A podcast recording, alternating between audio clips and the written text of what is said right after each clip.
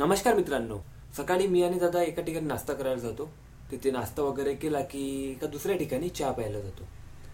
तर जिथे आम्ही चहा प्यायला जातो त्या ठिकाणी ते गाडगेनगर अमरावतीला गाडगेनगर आटीनगर त्याच्या दरम्यान एक होंडाचा शोरूम आहे शान होंडा म्हणून. त्याच्या बाजूला ते एक दुकान आहे. नम्रता स्वीट्स अँड उपहारगृह नम्रता उपहारगृह म्हणून उपहारगृह म्हणून. तर दररोजप्रमाणे आम्ही तिथे गेलो आणि चहा घेतला. तर मला एक गोष्ट तिथे एक क्लिक झाली.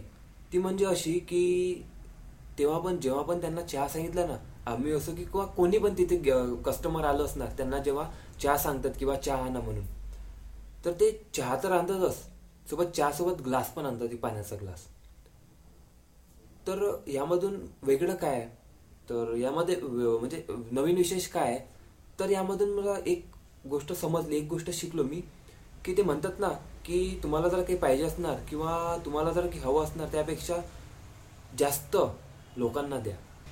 तर तेच मी तिथून शिकलो की ते जर आपल्याकडून पैसे घेत आहे आपल्याकडून बाकी चहा काही नाही त्याच्या नॉर्मल जे दुकानात घेतात तेवढीच त्यांची पण हे आहे किंमत आहे. पण त्यांचं एक नवीन विशेष काय एक वेगळंपणा काय आहे तिथे गर्दी राहण्याचा तिथे जाण्याचा की तेच. त्यांना सांगावं लागत नाही की चहा आणल्यावर मग पाणी आण की पाणी बरोबर नाही असं वगैरे काही नाही.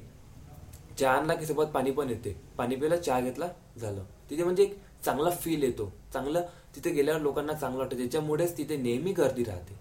नेहमी पण तुम्ही तिथे गेले नेहमी पण नऊ दहा वाजताच्या टाइमला तिथे गेले तिथे गर्दीच राहते. आणि सायंकाळी पण पाच सहा सात वाजताच्या कधी कधी तर तिथे बसायला जागा पण नसते. तर यामधून म्हणजे सांगायचा सारखं आहे? सिंपल एकच.